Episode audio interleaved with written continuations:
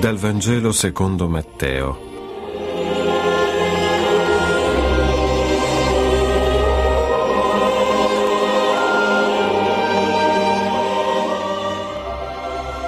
Genealogia di Gesù Cristo, figlio di Davide, figlio di Abramo.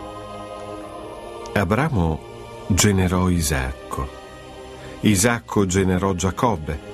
Giacobbe generò Giuda e i suoi fratelli. Giuda generò Fares e Zara da Tamar. Fares generò Esdrom. Esdrom generò Aram. Aram generò Aminadab. Aminadab generò Nasson. Nasson generò Salmon. Salmon generò Boz da Racab. Boz generò Obed da Ruth. Obed generò Jesse.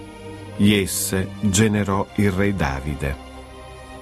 Davide generò Salomone da quella che era stata la moglie di Uria. Salomone generò Roboamo. Roboamo generò Abia.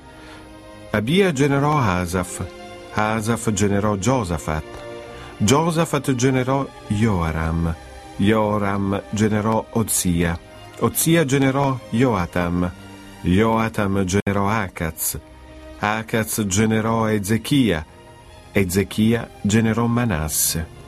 Manasse generò Amos. Amos generò Giosia. Giosia generò Jeconia e i suoi fratelli al tempo della deportazione in Babilonia. Dopo la deportazione in Babilonia, Jeconia generò Salatiel. Salatiel generò Zorobabele.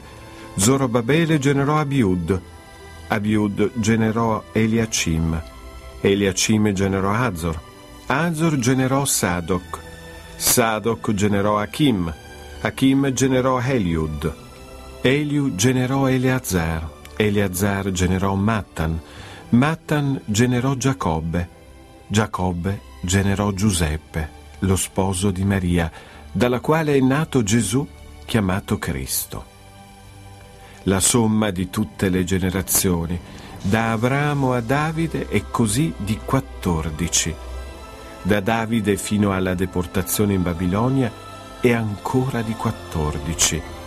Dalla deportazione in Babilonia a Cristo e infine di 14.